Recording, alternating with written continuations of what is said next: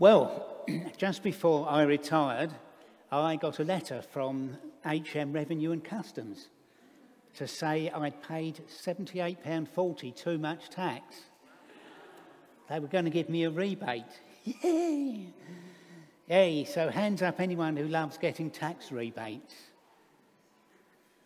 One or two there. Okay, now keep your hands up. Oh, you've already put them down. Hands up anyone who likes getting tax rebates. Now keep them up if you really, really enjoy paying taxes. They went down pretty swiftly. No one likes them, and yet we don't get to choose. For most of us, income tax is taken at source before we even get to see our money. There's no choice about taxes. We have to pay, often begrudgingly and resentfully.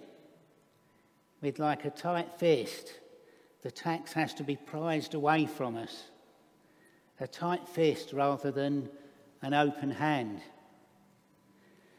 Well, this talk isn't about taxes, it's about what we do with the rest of our money. What do we do with the money the taxman leaves us for ourselves?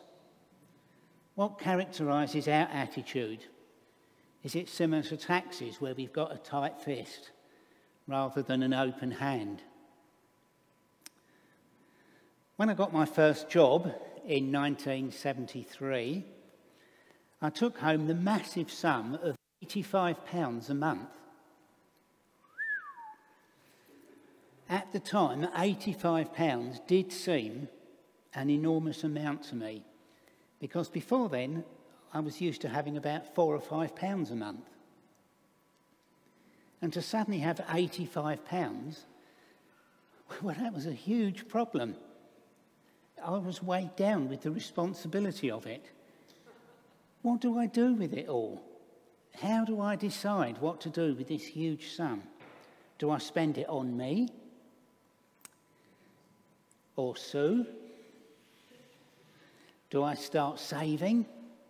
Do I give it away to help others? Will I be tight fisted or open handed? The thing is, whether we have a lot or a little, what we do with our money speaks volumes about us as Jesus observes in Luke 21. Now, hey, I did get the right one. As Jesus looked up, he saw the rich putting their gifts into the temple treasury. He also saw a poor widow put in two very small copper coins.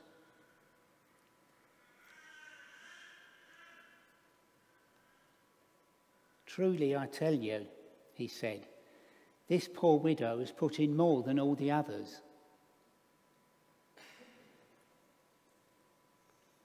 All these people gave their gifts out of their wealth.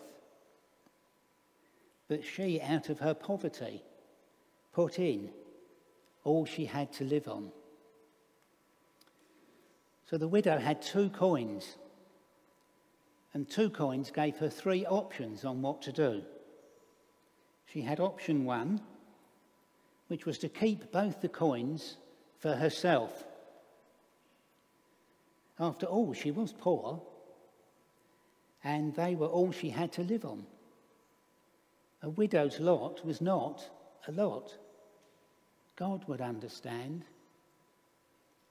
Perhaps option two put one in the offering and keep one for herself half of what she had to live on. That would indeed have been very generous of her to do that. But she chose option three, which was to give both coins away. She put everything, all she had to live on, into one of the temple funds. So, what do you think characterized her approach to giving? Was she tight fisted? or open handed. William Barclay, in his commentary on Luke, tells us this. In the court of the women in the temple, there were 13 collecting boxes known as the trumpets. They were shaped like trumpets with the narrow part at the top and the wider part at the foot. Each of the 13 was assigned to offerings for a different purpose. For instance, for the wood that was used to burn the sacrifice, for the incense that was burned on the altar, for the upkeep of the golden vessels, and so on. And it must have been near those trumpets that Jesus was sitting. We don't know what she gave the money to, but we do know that she gave all of it. Jesus looks at the widow and points out that the most important aspect about giving is not how much we give, but the spirit in which we give it. As the Apostle Paul reminds us in one of his letters to the church at Corinth, God loves a cheerful giver. Okay, so here's an, an opportunity to gauge your attitude towards giving. Let's see if this comes up. No, it's not popped up. Never mind. There should be a slide there that says 10%. In the Hebrew scriptures, that is part of the Bible we call the Old Testament. We find laws about tithing. Oh, That is the practice of giving 10% of what they had to God's work. And for devout Jews, then, at the time of Jesus, this is something they felt obliged to do. Of everything. And that was before they'd paid taxes to the Romans. So, sense your reaction now when I say that in reality, the purpose of the talk this morning is actually to try and persuade you that tithing is something that you ought to do as a Christian. Oh. You see, some people say that this rule about tithing still applies to Christians today. You should give away a whopping 10% of your gross income to church or other mission organisations. What's your immediate response? How does it make you feel? Do you sense a sort of a tightening of the fist or an opening of the hand? Well, just to be absolutely clear, this talk is not about persuading us to start tithing. Sorry, Phil. He's the treasurer. We won't be getting any emails from ChurchSuite asking what our gross income is and then with a demand for 10% for the church funds. The problem is that having a law about giving does not help us to give like Jesus. You see, a law might be able to tell us what to give, but it can't tell me in what spirit how to give it. Yes, I might hand over my money, but do it unhappily, unhappily begrudgingly, resentfully a lot like paying tax. Sticking to a law about giving does not make me a better person. God loves a cheerful giver. So, if you haven't guessed already, the talk is not about what we give, but how we give. In other words, how to become open handed rather than tight fisted because God loves a cheerful giver. Okay. Is it going to change? No. There should be one in between here. Ah, nearly there. Ah, ah, there it is. There you got there. One of my favourite apps on my phone is the Highway Code app. Yes. Not only can you read parts of the highway code whenever you have a spare moment, but you can also do quizzes based on the highway code. Now, for some strange reason, I've offered Sue that I would also download the app onto her phone. but anyway, Did you know there are some road signs that tell you what you can't do? A white circle with a red border is saying, telling you something that you mustn't do. So in this case, this one means no overtaking. There are other signs which tell you what you must do.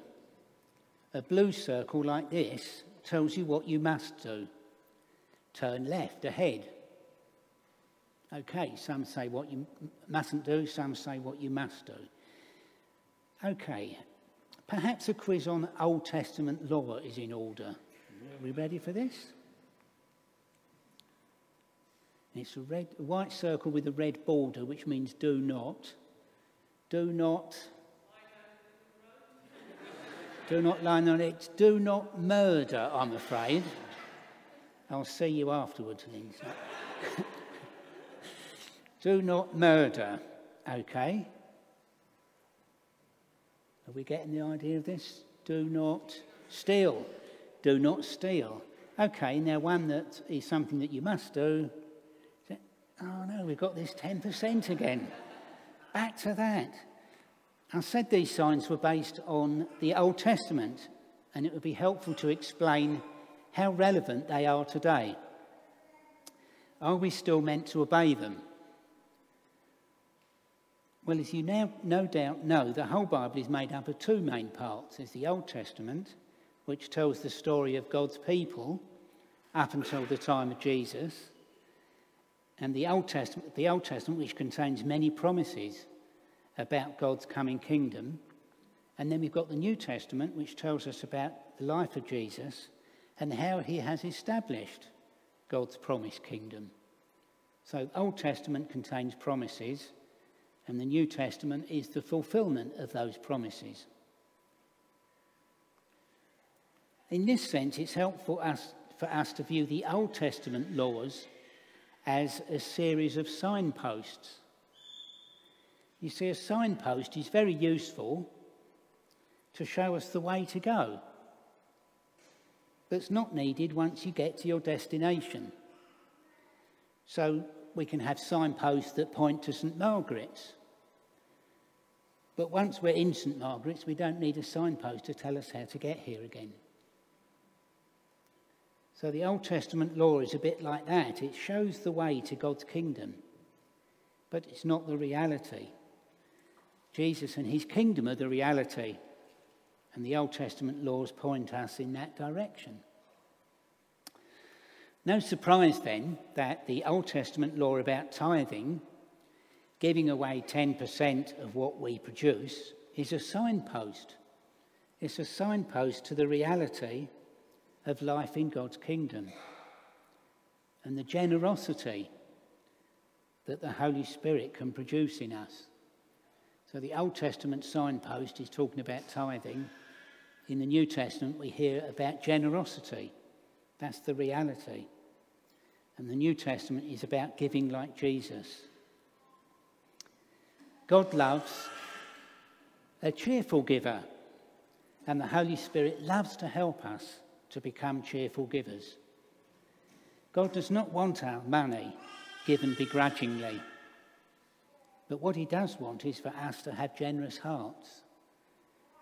God delights, God delights to release us from whatever makes us tight fisted and free, free us to be open handed.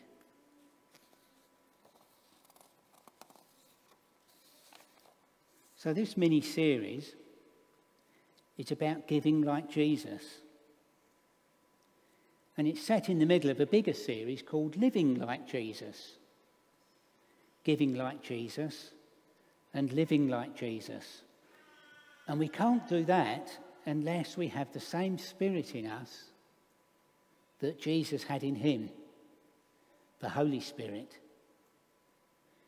We don't give like Jesus or indeed live like Jesus by trying to learn and follow a set of rules. We give like Jesus and we live like Jesus by receiving and responding to God's Holy Spirit, by letting the Holy Spirit flood our lives. Because the Holy Spirit wants to take hold of our tight fists and open them up, gradually free us from being tight fisted. We're often not conscious of the Holy Spirit at work in our lives. We only detect that the Holy Spirit has been at work as we observe the changes that have taken place. We are more at peace. We're more gentle. We have more self control. And linked to the talk today, we are becoming cheerful givers. We can, though, also have a, a conscious encounter with the Holy Spirit, a profound connection that radically affects our lives. An encounter with the Holy Spirit that leaves us more sensitive to letting the Holy Spirit guide and direct us. At a stretch, a bit like downloading the Holy Spirit app into our lives. Except it's not a lot of rules, it's, it's actually just guidance and, and relationship. So it might be the first time we encounter the Holy Spirit like that, or a fresh encounter of being consciously aware of the Holy Spirit that I'm hoping we can touch on this morning. Consciously responding and surrendering to the Holy Spirit means that the Holy Spirit can mould us consciously responding and surrendering to the Holy Spirit? Well, I can describe it like a sponge. We're a sponge, and instead of having a dry life, the Holy Spirit floods our being. When we're soaked in the Holy Spirit, splashes of the Spirit spray onto those we love and meet. So I'm hoping that now, this morning, maybe a little time for us to engage with the Holy Spirit more consciously, to receive and to respond, to use the next few minutes here before God as an opportunity to surrender ourselves to the work of the Holy Spirit amongst us. Not just to release us from the grip of a tight fist on our money, but also from the grip of a tight fist on our heart and lives to break down whatever walls we might have in our lives, to melt away the resistance we might have of letting go, to enable us to live like Jesus and to give like Jesus. The God loves a cheerful giver. John, do you want to join me up here? I'm just going to pray, and as I'm praying, John's going to begin the songs that we're going to be worshipping God with and opening ourselves up to God's Holy Spirit. A moment now where we can ask the Holy Spirit to fill us, to flood our being. A moment now where we say, Yes, Lord, I want to receive of your Holy Spirit. I want to respond to your Holy Spirit. I want to know consciously you, Holy Spirit, working in my life, enabling me to live like Jesus enabling me to give like Jesus.